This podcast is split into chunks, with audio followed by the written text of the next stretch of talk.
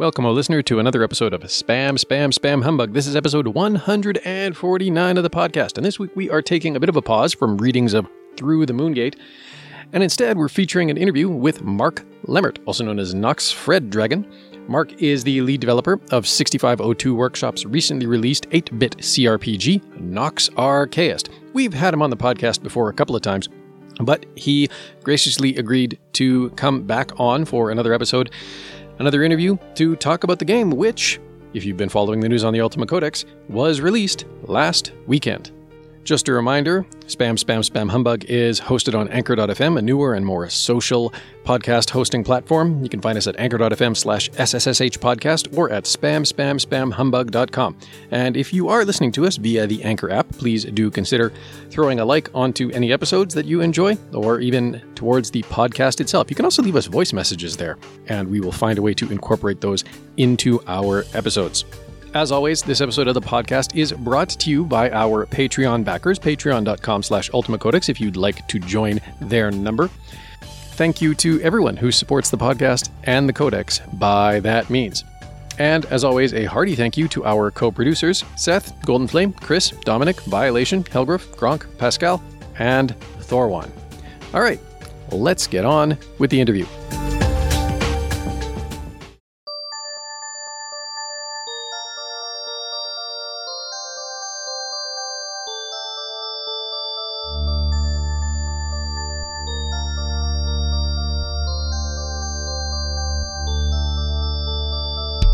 So we are joined tonight by Nox Fred Dragon. I forget. Am I supposed to double pronounce the F? Well, uh, whenever I'm asked whether the the F is silent or not, uh, I, I, I, usually say, well, sometimes it is and sometimes it isn't. It's ah, kind of mysterious like that. So you know, because Nox Fred is a is a wizard after all. So mm. you know, kind of uh, is able to distort things at uh, his pleasure. So. Ah. Well, there you go. But thanks for having me. I appreciate it. Yeah, no, it's good to have you back. Um, I mean, we had talked some time ago now uh, about Nox Archaist, and it just so happens that you know we have you back on just in time to talk about uh, Nox Archaist again, in light of it having been just released, which is like wow. yeah, yeah, it's I, am really excited about it. Uh, it's it's been five years in the making, and uh, it's it's almost uh, hard to believe that it, it's it's finally released. it's been so long. It's been in the future. It's been a future thing, and now now it's actually released. It's like uh, uh I stepped through a moon gate, and suddenly I'm now in the world where Nox Archaist uh, exists and is is a is a game that uh, people can people can and are playing, and and that's just really exciting for me and and uh, it seems for for many others as well, and that's uh, that's awesome. Uh, yeah, for sure. And I, you know, I'm actually just looking back, trying to remember roughly what episode it would have been where we last talked about Nox, and I'm drawing a bit of a blank. I think it was in July, June or July. We were talking about uh, yeah some of the. Um, the audio, uh, the special audio uh, that, that, we implemented uh, with uh, some help from Dr. Katz. Right. Yes, that there. Episode 141. Yes, we were talking about yeah your five bit pulse width modulation and uh, and uh, Dr. Katz's suggestion on how to add that to the project, and then of course you know we got to hear the the title screen and the the title sound and. Which is awesome. That's right. We did we did that live right on uh, right yeah. on podcast. The microphone up to my Apple II, and we got to listen to it talk. yeah, uh, two or three attempts later, I think we uh, we got that just right. So that's yes, good. Yes, third time's the charm. Right, getting this you know, the microphone situated and, and, having long enough cable. I remember that was tripping me up a little bit with that. An impromptu, but uh, yes, lots of fun. Lots of fun. Yeah. So I mean, obviously, um, six months isn't like an incredibly long window of time, but I imagine there have been some changes or you know like sort of just stuff that's like you know you've you've gone back and like in those last 6 months kind of bringing it to conclusion there's probably a few things that you know either um, got changed or um, ended up being a little different in the end than you had initially planned um, but like what what's been the big stuff over the last six months that's really kind of uh, characterized getting Nox Archaist to this point? Sure, sure. Well, the big thing in the last six months is is we went through uh, really the bulk of the testing of the project. The uh, certainly there was testing that was going on throughout kind of the five year period, but this last six months was where uh, we opened it up to a uh, a public. Uh, I, well, I wouldn't say totally public, but out, outside of the development team tester group of a couple dozen people. Cool. Uh, we we you know set them up on uh, Discord, had some you know tester beta channels or uh, some uh, tester uh, Discord channels, and uh, they they had at it, you know, playing playing the game both in on their modern Macs and Windows PCs, and also on the original Apple II hardware. And you know they they put the game through its paces, and that led to lots of adjustments and um, you know some some moments where I was like, "Ooh, boy, I shouldn't have done that." uh, uh. But uh, I, I, am pleased to report that uh, this game of chess that I've been playing against the Apple II computer for the last five years, I did not get checkmated in the end. I did not. Nice. You know, it's all about resources. You know, we're talking about 128k uh, of RAM and a one megahertz processor, and the risk of getting oneself into a situation that you can't, from a coding point of view, get out of is, a constant risk. and, oh, I'm sure. Uh, there, there were a couple of close shaves, close shaves uh, at, at, the end. I, I, ended up using up the last last block of disk space, uh, patching up one of those situations, but it's it just made it, you know. So, oh man, um, yeah. So that that was the focus, and and uh, the nice thing about uh, that is, you know being through that period aside from well obviously the game you know being released is uh, uh, it was exciting for me going through that to, to be able to actually then you know see is the game holding up to being what I always intended it to be in terms of like the core uh, design goals. And uh, you know certainly there were some adjustments that had to be made here and there but but now you know i i actually know and can you know share how how it's actually turned out not not what i think the game is going to be like we've talked about before but right. what it actually is and uh, i'm uh, very pleased to say that it has worked out that Nox Archaist is truly an open world game with uh, linear elements within a deep storyline uh, integrated with combat scenarios to keep uh, the gameplay fresh and exciting. And you know that that means that the world is actually, while it, it's going to be great and open, go explore. It's huge. You'll love that.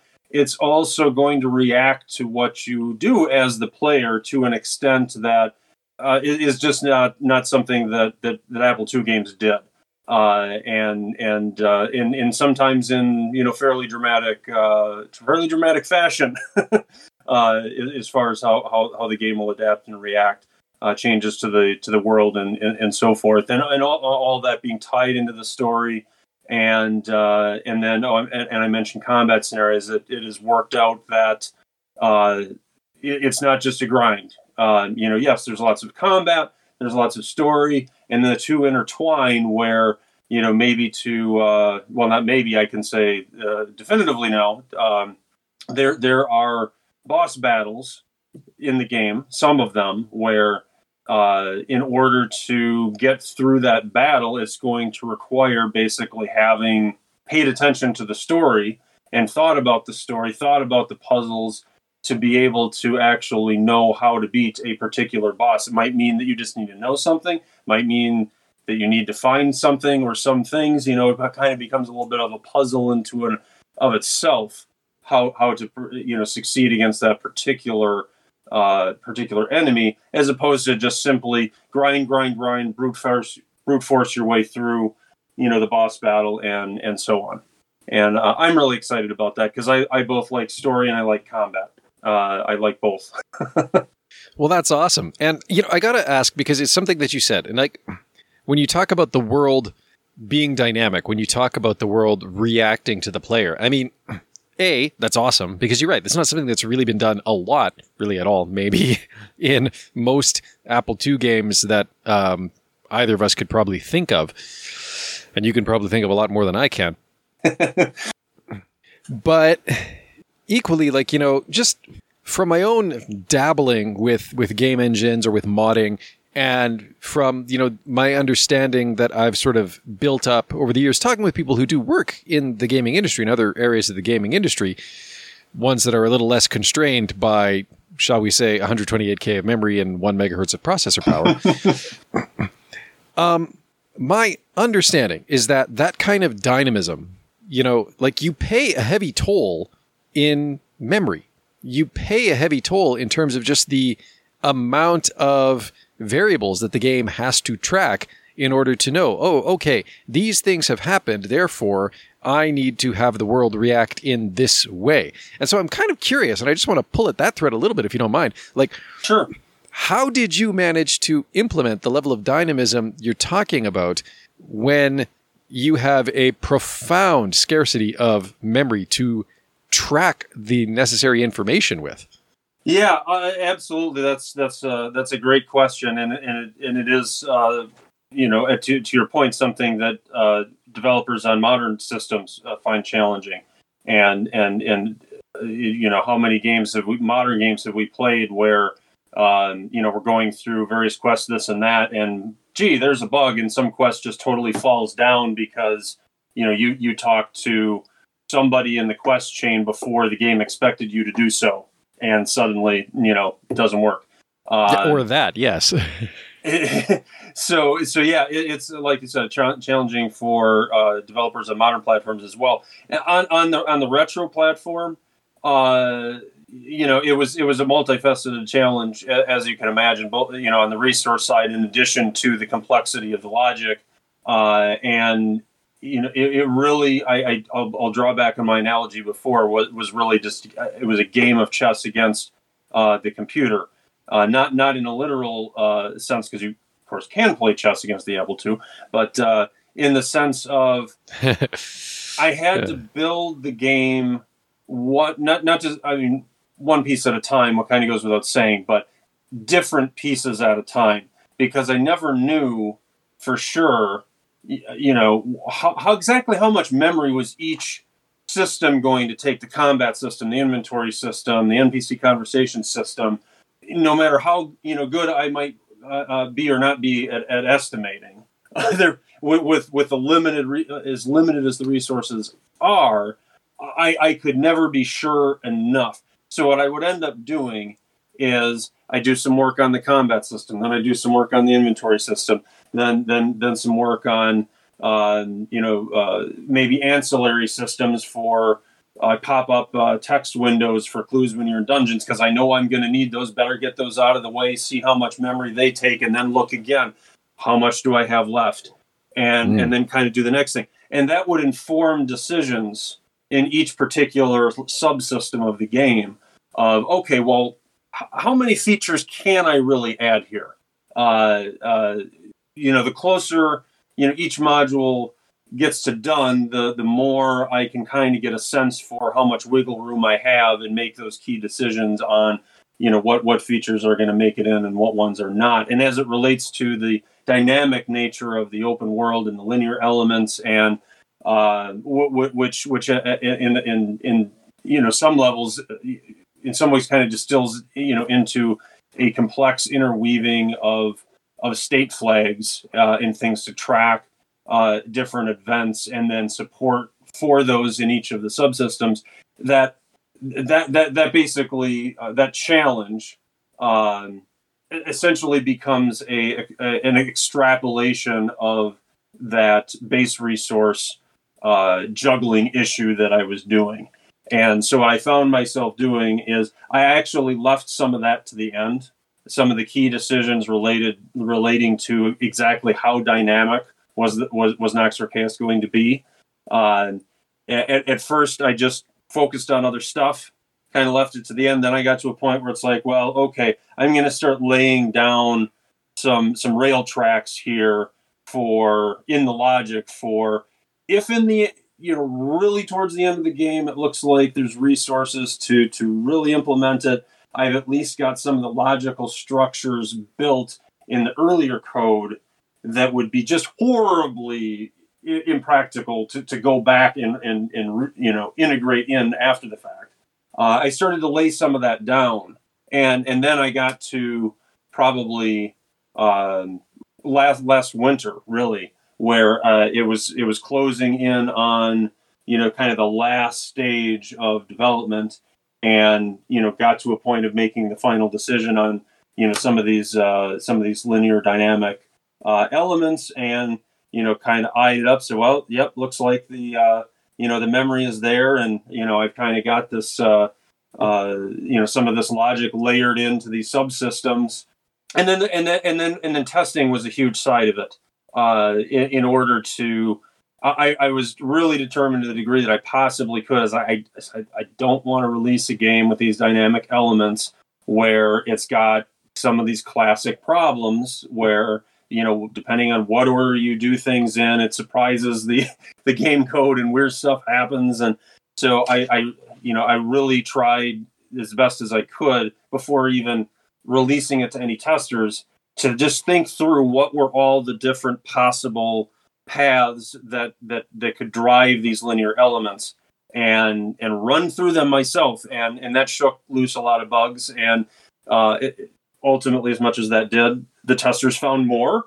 Um, but uh, I feel pretty good that with a couple dozen testers over the course of uh, uh, quite quite a quite a few months um, uh, since July, that uh, you know they they hammered on it and hammered on it, and to the point where the bug reports just kind of tail, tail, trailed off. It was like I was like drinking from the fire hose for for several months, and they were logging them faster than I could solve them and some of them definitely were related to some of these linear elements and and, and quests and goofy stuff happening. But you know, uh, they were uh, it was a great uh, team to be collaborating with, and we worked out those issues. And I deployed a um, two groups actually, uh, to like a testing group one and testing group two. Because when testing group one came in, uh, you know, they were still finding you know stuff that that I I didn't catch even when I, I played through the game a couple of times in these different uh, you know, uh, paths and so forth. And uh, you know, invariably, the first testing group, you know, they help me hammer out a bunch of stuff, and they eventually get to the point where they're you know winning the game, and it's like, okay, great. In theory, everything works, except okay, but you know, the everybody everybody involved has now seen the game, you know, yeah. into its late stages and not the end. But I had anticipated that and had recruited a second testing group that was standing by um, and you know basically ready to go when I when I said the word. And uh, I, I, I, you know, the call went out for you know the the uh, the second group of heroes, and and they came in with a fresh set of eyes to then look at the game as it iterated through my testing, the dev team's testing, uh, the external you know group one uh, testing, and then the fresh set of eyes came in to then put it you know really evaluate. Okay, well, did all that work?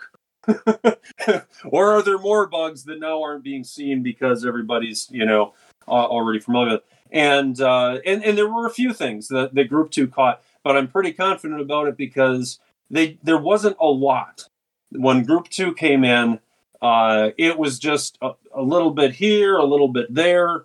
You know, some wonderful polishing that happened as a result of that.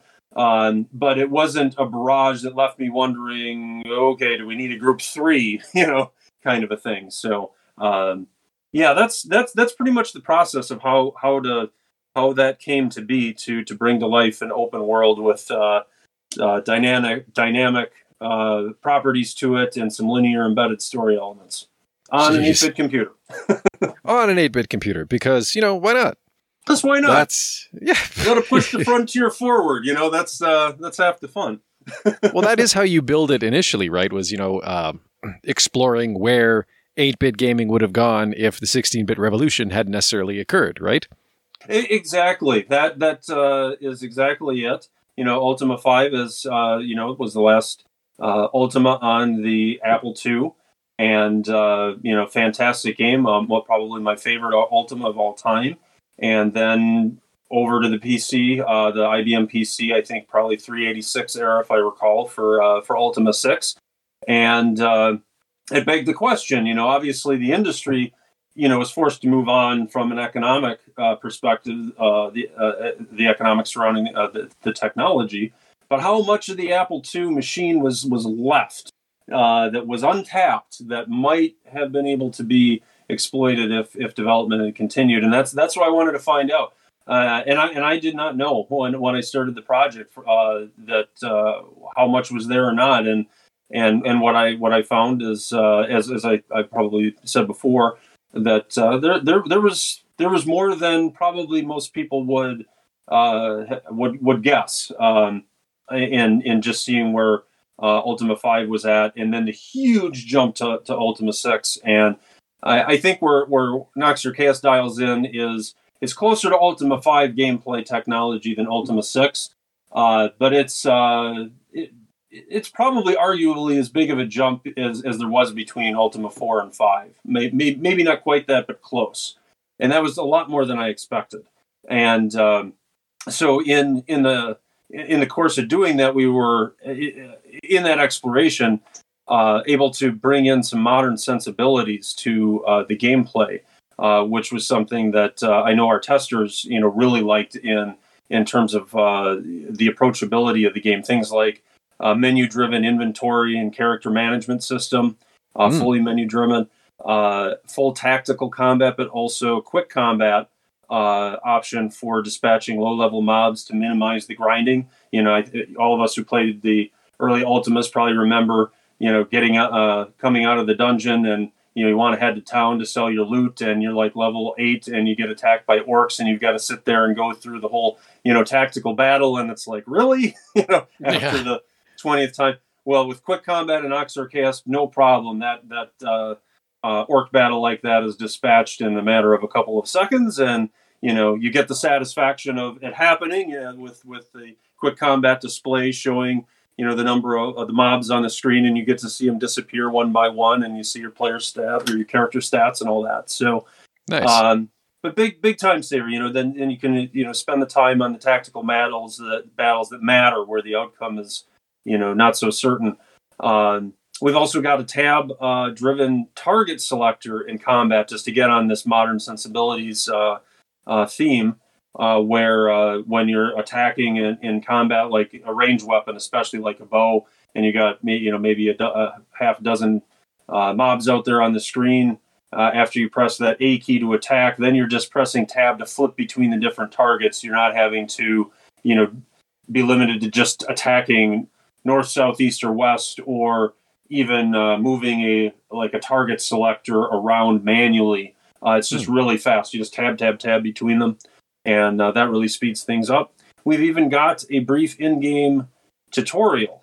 Uh, it's not you know extensive by modern standards by any means, but uh, you when you start out the game, uh, you're you're in an area that's really designed for you, the player, to kind of get the hang of the mechanics. And there are pop up windows that show up on screen with tutorial tips for uh, you press O to open the door and, you know, press A to attack, you know, the rats that are, you know, next to you in the hold of the ship or, or, or what have you, just for the, you know, somebody that wants to uh, just dive into the action. Uh, you know, that that's a little bit of a, a refresher. Uh, for uh, uh, anybody that wants to just uh, take that approach to it. And then I think one of my most favorite, um, if you could call this a modern sensibility, I guess uh, it, it, it, it is in a way and it is not in other ways. But well, Lord Go British, on. Lord British is an NPC in the game, as you know. Ah, yeah. And you know what exactly the implementation of that uh, was going to be for was you know kind of unknown for a while. You know, kind of had the broad strokes figured out, but uh, there was one particular feature that was one of those that I really wanted to do, but I, I, I saved saved it or delayed it until the very end because I wasn't sure from a resource standpoint, you know, what uh, uh, how it was going to work out. Uh, right, as you mentioned. As I mentioned, this is one of those things, and uh, so so what what has worked out is that in addition to playing a key role in uh, the story, um, Lord British will also, if you ask, uh, give you the player hints on each stage of the mainline quest, and oh, cool. they're optional. You know, you don't you don't have to ask if you want to kind of just go, you know, Iron Man, see if you can beat the game without it. That's a legitimate way to play. On the other hand, uh, you know, if uh, it, it, it, Nox is a challenging game, and uh, Lord British is there to give you that, you know, advice and helping hand if you want, and uh, that is uh, uh, one of the reasons that that that that waited to the end actually, you know, ties into one more such thing. I, I, I, guess again, modern sensibilities is there's a quest log. Um, oh, I don't what? think that's ever happened in an Apple II game. There, there, there's a quest log, and as you, uh, I mean, when what my memories of playing the early Ultimas is, it's like you could you if you go when I would go back and play them over the decades, I, I could sense the presence of quests. Uh, you know, it's kind of like before quests were formally invented.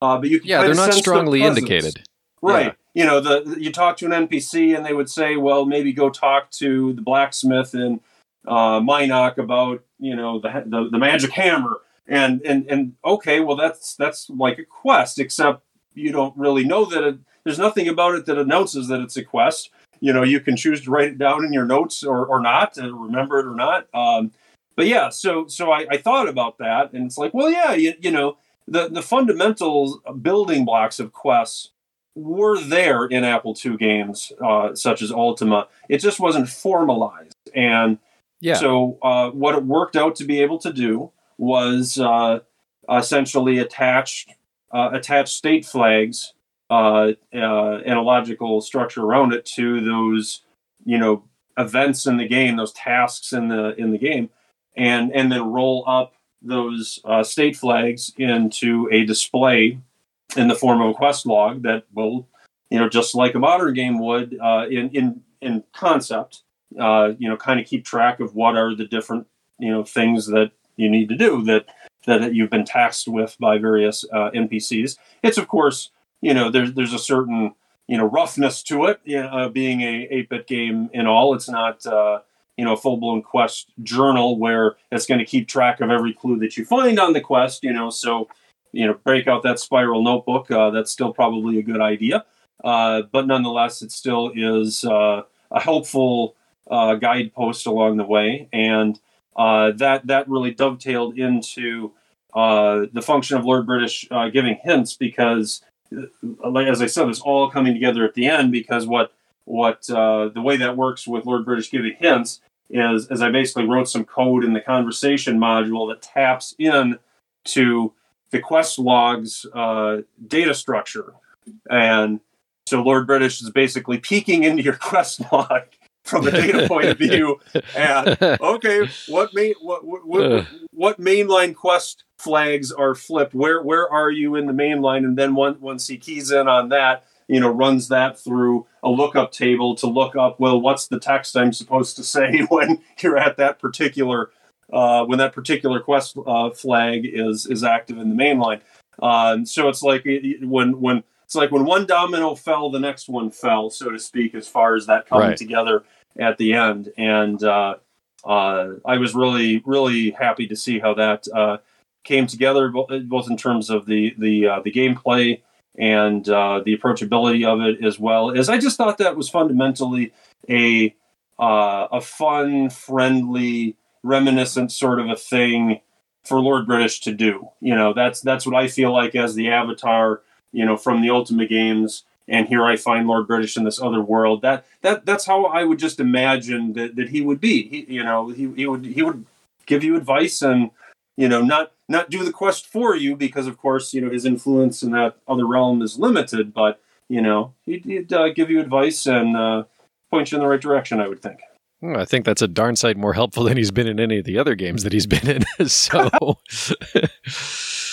but that's an interesting discussion, right? Because like it's that's an interesting um, you know uh, tangent you just took us through there because like it's there's a tendency, especially in you know the uh, the communities that really um, still value uh, strongly value, let's say, 8 bit games, or those older school games. There's sort of this tendency to kind of disdain a lot of the systems that have been developed over you know over the the many many years between the Apple II era, the 8 bit era, and now, right? Things like the Quest Journal mm-hmm. and, and whatever else. But at the same time, you know, like, so it's interesting to hear you talk about that because, I mean, I'm kind of ambivalent about a lot of those things. You know, like it's, if they're there, great. If they're not, great. You know, like I can write my own Quest notes, but it's, it is handy to have them there in a menu that I can call up. Um, you know, I can play with them, I can play without them. It's not a big deal to me, but it's sure.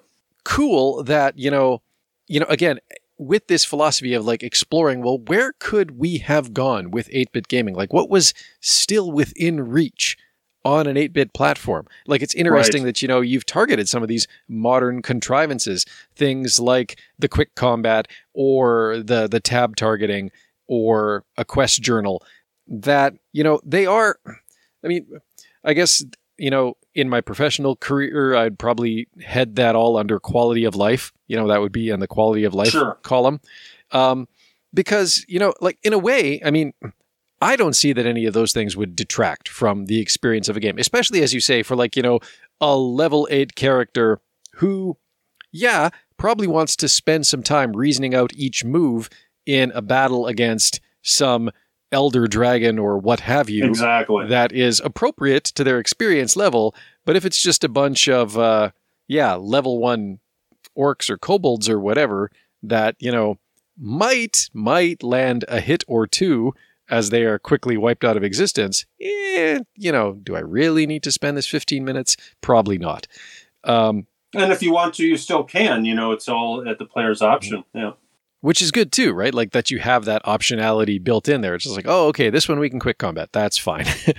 but if I want to spend some time with the orcs, I can. That's good. Um, mm-hmm. And it's just, it's also kind of you know just a, an interesting. It's interesting to me that you know an eight bit game could technically now does officially uh, support these same features that you know nowadays you know wouldn't have seemed new or novel in, say, Skyrim, right? These have sure. these have been quality of life improvements to games for for quite some time now. But so it's kind of it's just it's interesting that you know a lot of those same things could and now have successfully been brought to 8-bit gaming. Like that's it's neat. And again, it's it's sort of a, a continuation of that exploration of um, where 8-bit gaming could potentially have gone. Now has gone. Um, what was once old has become new again. yes, exactly. uh, so I know we've obviously uh, talked about this on previous episodes, but just in case anybody's listening for the first time, um, and they're wondering what this Nox Archaist business is all about, um, and I don't, I mean, I'm, I don't know if we want to launch into a full rehash of the game, but we should probably at least ask the question. And you've mentioned this already when you were talking about your beta testers, but just so we can, you know, formally ask it and get the official answer. Um, obviously, it's an 8 bit RPG, but if someone wants to pick it up and play it, what are their options? Uh, as, as far as uh, how to get a hold of the game? Exactly. Sure. Yeah, absolutely. So, Nox Archaist is available as a digital download or in a uh, collector's box set uh, with a cloth map, uh, 125 page manual filled with lore, and a full color painting uh, by Denis Loubet. And the collector's box also has other feelies, uh, uh, such as a high quality metal coin of the realm, um, a wax sealed writ from the Queen, and much more. And to uh, get a hold of whether, excuse me, uh, to get a hold of either the digital download or the collector's box set, that can either can be ordered at noxarchaist.com. And in addition to the game itself, uh, we have a whole bunch of merch available featuring the game art like t shirts, coffee mugs, and uh, even posters of the cloth map and posters of Denis Loubet's uh, Demon Lord uh, painting from the uh, manual cover. It's uh, all there on our Nox Archaist store. Cool. So people can obviously go to the Nox Archaist store. We'll make sure there's a link in the show notes. Um, so you talk about digital downloads, right? So that's available then. They can pick it up and just play it on. You don't need an Apple II or some kind of 8 bit system to run this thing, is basically where we're going with that, right? Yes, yes. Uh, the game is playable on, uh, of course, original Apple II hardware, but also on modern Windows and Mac OS uh, computers. And, uh, and, and actually, um, I should mention this because this was another thing that I wasn't sure about until you know, very late uh, in the process, and not since we last talked, is you actually don't even need to deal with an Apple II emulator if you want to play it on on Windows or Mac OS, because um, oh. we we we have uh, bundled with uh, the game something we call the Nox app. It is basically it's a it's a it's a Mac and a Windows application that you click on, and it runs the game. End of story. And there there uh, you know, and, and I'll say this just for authentic purposes. There is an Apple II emulator under the hood, so it is genuine 6502 code that is running on on your modern computer. It's just we we put a wrapper.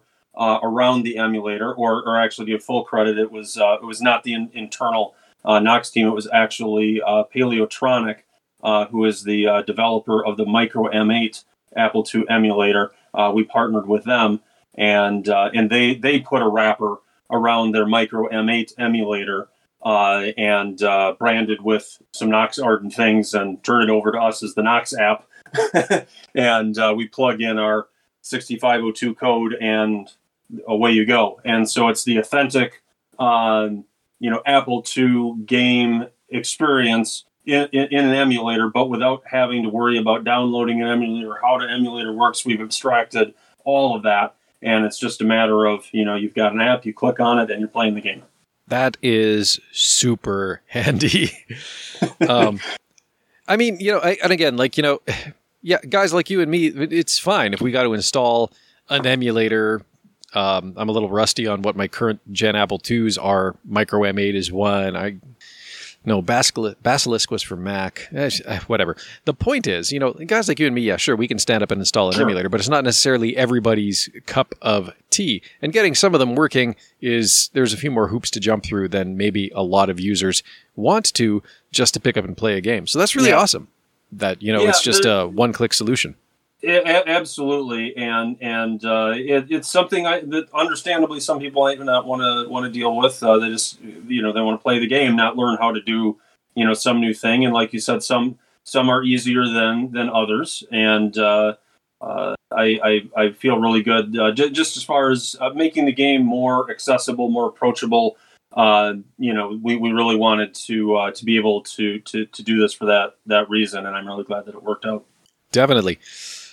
Oh, actually, one last oh. footnote on that uh, for any uh, hardcore users that may, uh, Apple II users that may be uh, listening. On the digital download, uh, the actual disk image for the game that you would use on an Apple II emulator is is there. That um, so if you get the digital download, you can play on whatever Apple II emulator you want. You don't have to use the Nox app you know it, it's there but so is the raw disk image that you can plug into whatever emulator you want and the collector's box set as well has a USB uh, drive that's actually shaped like a little five and a quarter inch uh, diskette, a miniature one. Awesome. USB awesome. drive, and and and that USB drive has the same contents uh, as the digital download does. Awesome. So, and I mean, again, for hmm, it's been a long time since I've been in front of an Apple II, but um, there was this one time that I was driving through Trinidad where there were like a whole bunch of like dead Apple and Mac computers just piled up on the side of the road. Weirdest thing I ever saw. um, I would have taken one, but there's no way to get it on the plane. Anyways, tangent. Sure. Um, yeah. So, just for curiosity's sake, because you know, I mean, obviously, uh, I'm not going to download this to my Apple II. Not that I have one, but hypothetically, if I had an Apple II, uh, this isn't something that I would just, you know, download to my Apple II. That's not how that's going to work. So, um, and I imagine for people who have and maintain Apple IIs, it's no biggie for them to figure out how to take a disk image and get it into a uh, onto a disk that will run on the Apple II. But uh, I'm assuming there's, you know, like if they want to buy the original Apple II version, you're not going to just email them. Sorry, you can't email. Hmm, you're not going to actually mail them. Gosh, am I? Uh, I'm so terribly modernist. It's terrible. Um, you're not actually going to send them five and a quarter inch discs, are you? We, we did buy have, the Apple II version. We we did have a uh, a box set uh, with the the Kickstarter campaign that we did uh, a year and a half ago that included right. actual five and a quarter inch uh, discs. and uh, those are uh, uh, basically right now just just uh, beginning to to be shipped out. The digital download we we posted that first, and you know we're, we're, we're taking care of the physical rewards here on the on the Kickstarter. And one one of those reward tiers did have physical five and a quarter inch uh, discs. Uh, and so in that case, yes, people literally will; those people will literally will be mailed five and a quarter inch diskettes that they've been popping their their floppy drives. Um, for uh, the collector's editions that uh, are, is what we currently have offered.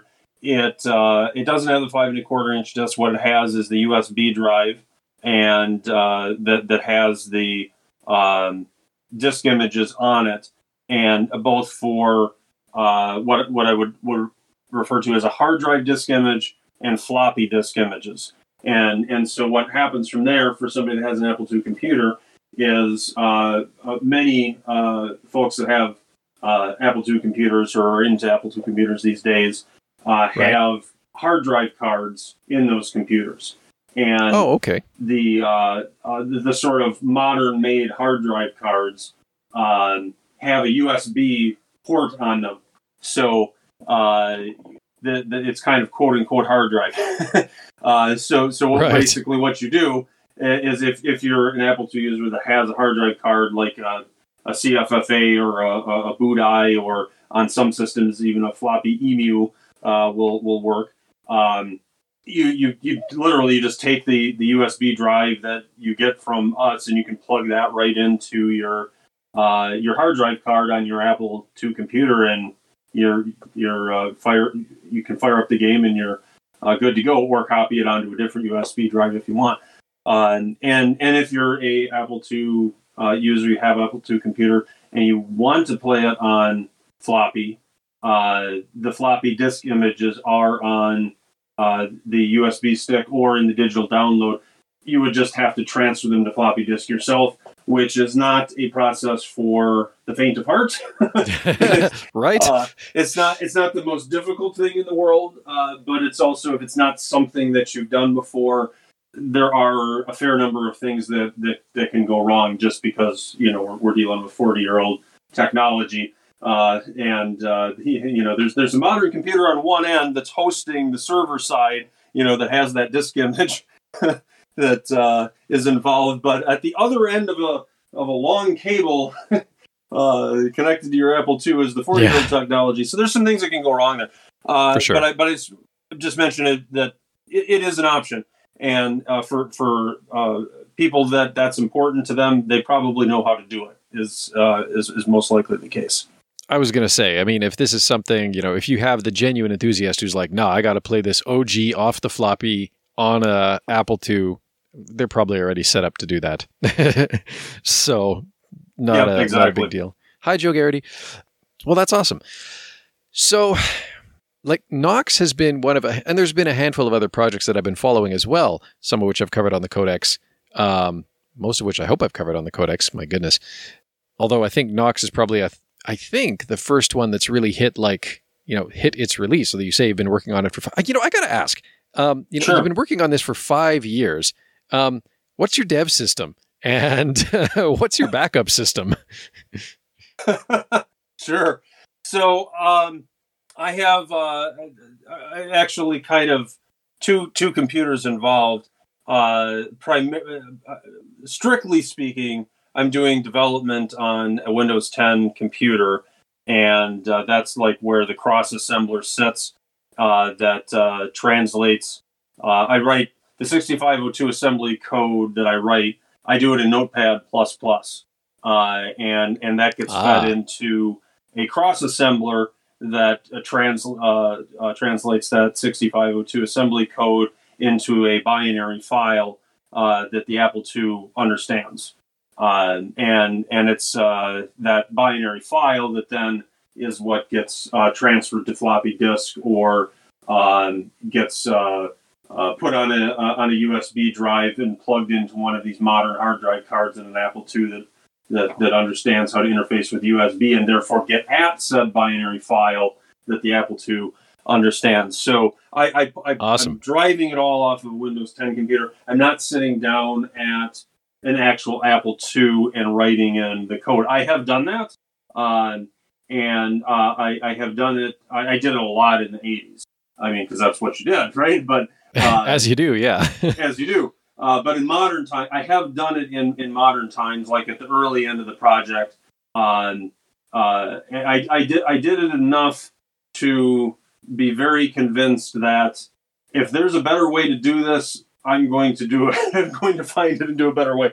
And and and then uh, you know I, I researched cross assemblers and you know uh, got got up to speed on okay what what's the modern way to do this as far as like writing uh, uh assembly language code on on old computers because uh, it just really speeds it up. You, you you have a mouse and you can copy and paste the code. I mean, you still have to know that Apple II inside and out, or whatever retro computer you're working with inside and out, uh, because in the end, it's got to run on that machine. yes, um, definitely. But you know, you don't get bogged down in the tediousness of uh, oh, your your label names can only be a, a, a, very short length because that's taking up precious memory in the computer that you want for your say for your actual code, you know, or or right. user interface limitations like you know copy and paste. So um, so yeah, that's that's uh, the short answer. There is the the Windows 10 uh, uh, machine is really driving it, and then I mean this. I said there were multiple machines involved. This is the, the kind of maybe the odd thing. Uh, I think this is might just be me, but I actually RDP into the Windows 10 computer uh, from a MacBook, and as you uh, do, that's just that's just how I do it. And um, the uh, re- re- reasons for that are, are, are, a long and probably not terribly interesting story, other than, uh, than, than just to say that I really like how the the windows flip around with uh, like the RDP window juxtaposed against the native Mac windows, I, I get sort of a um, a flexibility in window management that I don't feel like I get if I'm actually sitting down at the Windows 10 machine. so uh, that that's actually what what what kept me doing it in that uh, in that way long after whatever the original reason was disappeared. I, I dig it. Workspace is important, right? Yeah, like it's you know, you know do it efficient. Yeah, no, definitely. I uh, I'm you know I mean I do all my coding on Windows 10 and but literally like you know um, especially on my work PC, right? If I'm hammering out code for one of the apps I maintain at work, you know, I've got my two monitors and everything has to be everything has its assigned monitor in my brain right mm-hmm. there's no reason why that app has to be on that mo- you know there's no there's no functional reason integral to the good operation of the computer why that app has to be on that monitor but in my brain you have I need it over there to it yeah i need it over there that becomes the reason and I need, you know, this other app over here and the code right here. And so I get, I get that, you know, like if it's, if that's your, if that's your sweet spot, you know, for for for being in your development groove. I mean, all power, right? All power. So that's cool. Yep. Oh, so got to keep it efficient. What yeah. you used to. What a long road it's been. Five years, and I mean, of course, when you started this five years ago, you know, you didn't. Well, I mean, you hoped to hit release date. Um, I remember there were two Kickstarter campaigns, right? There was like one, but then it didn't really quite catch on. So then you did the second one, and of course, there was when Did you even imagine, like, you know, starting this five years ago, that Lord British was going to be one of your NPCs? no, no. Uh, it, the imagination that I had uh, on on where the project was going to go five years ago is, is, really nothing compared to to where it ended up. I mean, I think uh, you know, because this is really an extension of the dabbling I did uh, as as a kid in the '80s. You know, playing games, wanting to write games, you know, learning programming. Uh, you know, while I was trying to write games, sort of thing, and um, you know, got to a point where you know I, I kind of had a map tile engine, you know, working at one point, but uh, but nothing anywhere close to okay. Here's a finished, you know, tile RPG game. And, and so when I got into this, uh, I was kind of setting my sights on like, okay, so uh, I have my old engine design in my head from you know all these years later. Uh, so now that I have a much stronger computer science uh, a background and and and the access to any book on the Apple II ever written through the internet, you know, yep. the the luxury of availability of information back in the '80s was something. You know, you don't just oh wake up one day and say, oh, I want to learn you know assembly language. Uh, uh, for the Apple II. How, how do I do that? Uh, well, just pull a book off the shelf. You know that you had to be lucky. You had to be lucky and have access to the right books, and if you're even luckier, have access to some people who actually knew it. I had none of those things. Uh, but anyway, so when I set to take another crack at it uh, in, in, in modern times, um, I, I, my my goal was something like uh, on the gameplay technology level of Ultima Three, and you know that I thought was uh, uh a stretch goal. you know, at the time, considering I'd never finished a game. You know, when I last you know tried this uh, in in the '80s, and I thought, okay, well, you know, that's small enough that, and I was close enough with the map tile engine that I had gotten going in the '80s that, you know, I, I kind of thought that was uh, that was attainable, you know, and yeah. uh, then then something happened. It, it just I, you know, things just went well as hard as they were, but as determined as I was, and yeah. you know, I was able to get you know see the progress happening, and um, There, there, there was there was a, there was a point where I just I was this. Well, we've talked about the whole frontier thing, and this this is like you know explore what might have happened uh, if things had pushed beyond. Um, that that actually came probably six months into the project because the first six months was okay. I'm going to make something with Ultima Three like gameplay tech, and and, and then where the, the the the real mission of Nox Archaist was, was was born was really about six months in. It was when I got the map tile engine built in assembly language, and it was working really well. And I was starting to find that I, I, to conceive of like, okay, well, it would have been really cool if another Ultima on the Apple II had, uh, you know, done done X, Y, or Z, like had four tile mobs, you know, so you go and fight a giant and it's actually this four tile, you know, uh, huge thing. And, and, and then, you know, be able to like go into my code and, and, in my, you know, tile graphics engine and where I already had, you know, single tile mobs running around, be able to go in there and look and say like, well, okay, well, what's stopping me? Surely there was a reason that Ultima didn't have that because well, they would have if they could have, right? You know, what there must have been some technical obstacle, or was there, or was it just that things moved on to the uh, IBM PC, and you know, every Ultima was a major innovation on the one that came before that, uh, and and you know, you pick the low hanging fruit. So I I, I, I and this this really it was this was the first thing and, and so I sat there puzzling over. It's like it sure looks like this is possible. I don't see anything preventing it.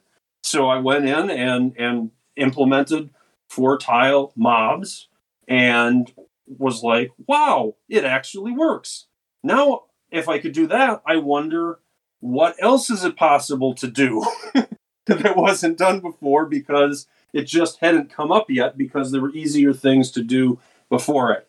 And that's when between myself and um, only one uh, one dev team partner then at, at, that time that I was working on this with, uh, you know, started to really think like, well, hey, wait a minute, maybe um, we're uh, setting the uh, the bar too low here. Maybe standing on the shoulders of giants, uh, we could really explore here what might have come after because it sure seems like there is room for something to have come after, and that's when the the the real mission of Nox Archaist really crystallized as this isn't just we're going to write an Apple II game and you know it's going to be fun and you know kind kind of uh, uh, you know mid '80s tech whatever. Uh, it suddenly became clear that, that, that we were on a historical mission here.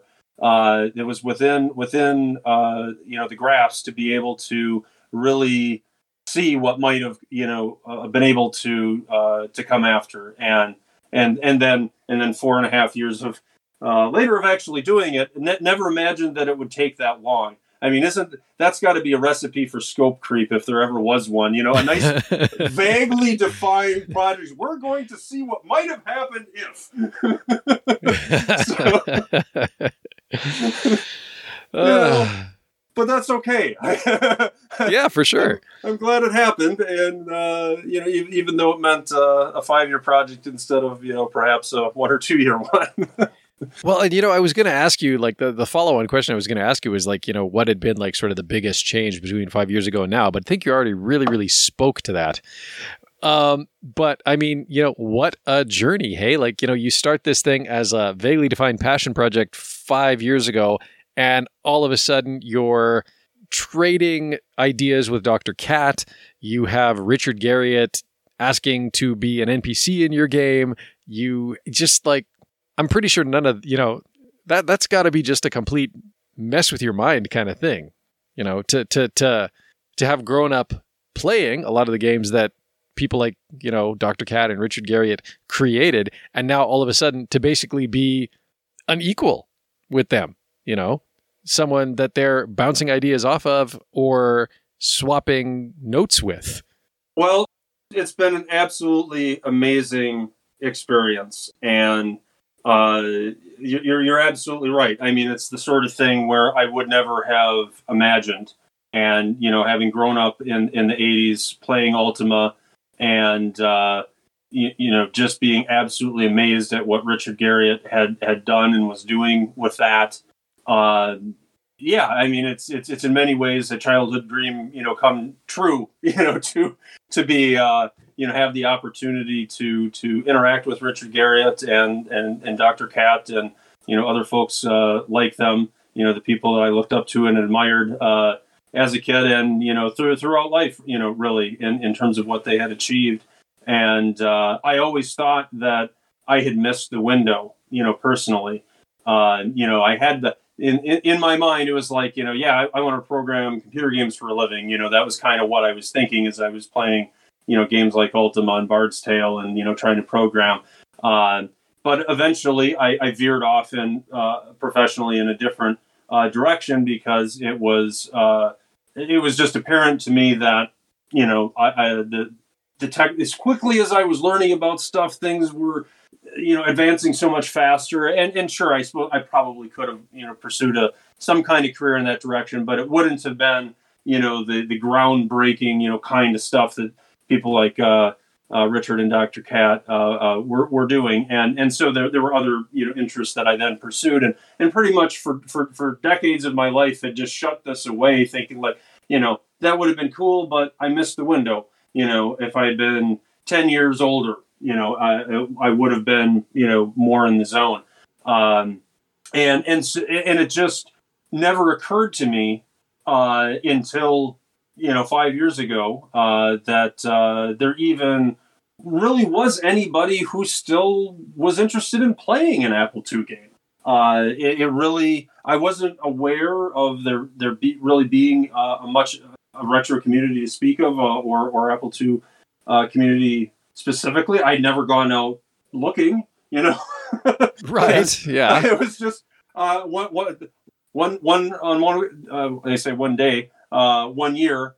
I moved, and the new place I moved to, uh, I, I, you know, had a space where I thought, well, gee, this would make for a nice, you know, computer room setup. I, I mean, you know, I'm going to buy an Apple II off of eBay and play some Ultima Castle Wolfenstein, just like the old days. Call up my friend that I used to play with, you know, back then, and you know, uh, that's kind of where it started. Just kind of you know just because it would be fun to, to, to do that again, and and ultimately that led to I eventually as I'm googling stuff, I find that wow, there's actually other people you know still doing stuff with with eight bit games, and wow, that this is really interesting, and and so. Um, so then eventually, you know, one thing leads to another, and the, the old, you know, passion for creating one, you know, comes, uh, you know, comes back. But, uh, but but yeah, you know, um, I'm kind of circling around back to you know what you were talking about before. There's just so many aspects of this that it's it's just like a childhood dream, you know, come true. That that I always thought that I was too late for.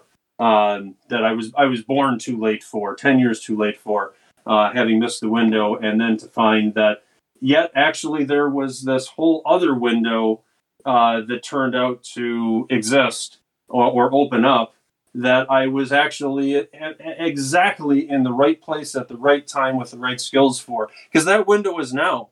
10 years from now, five years, you know, five years, 10 years, some number of time, uh, you know, into the future, uh, this resurgence of 8 bit games, whatever it is that's happening now that's really very interesting, and not just Nox Archaist, as you point out, Yeah. Uh, you know, this this will have evolved and developed, and uh, you know, we don't know where it's going. Um, but eventually, this window will close as well, and I feel you know really lucky and honored to uh, have been able to um, uh, be, be, participate in it, and and uh, and for the Apple II uh, community at least be a uh, a leader in in doing so, and um, it's it's really it's really just uh, uh, very exciting uh, for me to have uh, seen seen this all come into fruition. That is that is just awesome.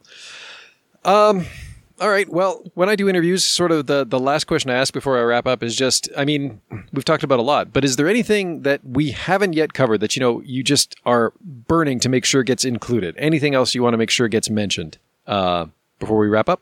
Yes, I'd uh, like to express my thanks to the backers of Nox Archaist and my 6502 workshop development teammates, uh, both of which were instrumental in making Nox Archaist the game that it is. And also, just to recap, if you're interested in playing Nox Archaist, you can find the digital download and collector's box set on our website, noxarchaist.com. And for Spaceballs fans out there, uh, we've got merchandising, merchandising. At noxarchaist.com, you can find Nox Archaist the t-shirt, Nox Archaist the coffee mug, Nox Archaist the Denis Loubet art poster, and who knows, maybe someday even Nox Archaist the flamethrower. Definitely, definitely do check it out. Uh, I mean, it's it's been something that I've been following on the Ultima Codex for a while. It looks great. Um, you know, if you love the old 8-bit era games, Ultima 4, Ultima 5, many other classics of that era, uh, definitely worth checking out. Thank you so much for uh, for taking the time. Like this is this is awesome. Absolutely, you're you're welcome, and thanks for having me back on the show. I've, I've enjoyed our our chats uh, over the years uh, as uh, all this is uh, played out, and uh, I really appreciate that. Awesome, and I hope that the uh, the game. I mean, obviously, it's already you know had a bit of a following, and I hope that you know now that it's out, there's a there's a good size audience for it. I mean, you know, it, it, on the one hand, like obviously, it's a niche game, right? The Apple II sure. community is what it is, but I hope that, you know, a lot of them pick it up, play it through, and I hope you get a lot of good feedback for it too. Um, because there's a lot of love and care and attention that has gone into its creation. And I hope that a lot of other people uh, are able to enjoy it uh, as much as, you know, you very obviously have enjoyed um, bringing it to this completion. Well, thank you. Uh, I certainly uh, uh, hope so as well. I think so. And, uh, and thanks again. If you want to join the Ultima Dragons, you can do so at udic.org, where you can choose your very own dragon name. You can also find the Ultima Dragons on Facebook. We have a Facebook group there. And you can follow at Ultima Dragons on Twitter or join them on Discord. And if you're feeling really old school, you can even fire up a Telnet client and check out the Wearmount. Hit up the show notes for links to all of these. If you want to participate more directly in the podcast, you can send us an email, or if you're feeling a little bit braver, leave us a voice message in one of three places the podcast website, our Facebook page, or on anchor.fm. And you're also welcome to join us on our Discord server to chat with us, to lurk, or even contribute to podcast recordings when they happen. And again, links in the show notes. If you'd like to support Spam Spam Spam Humbug, you can do so at patreon.com slash ultimacodex, where for as little as a dollar a month you can get access to episodes the day before they go live to the general public. You'll also get access to behind the scenes audio when we have some to share, and possibly other interesting content. But we also welcome your moral support. You can like the Ultima series on Facebook, follow at Ultima Codex on Twitter, or leave the podcast a review on iTunes. And you're also welcome to share our episodes with your friends and social media circles. Spam Spam Spam Humbug is a production of the Ultima Codex. You can find show notes online at spamspamspamhumbug.com. Thank you for listening, and until next time, be virtuous.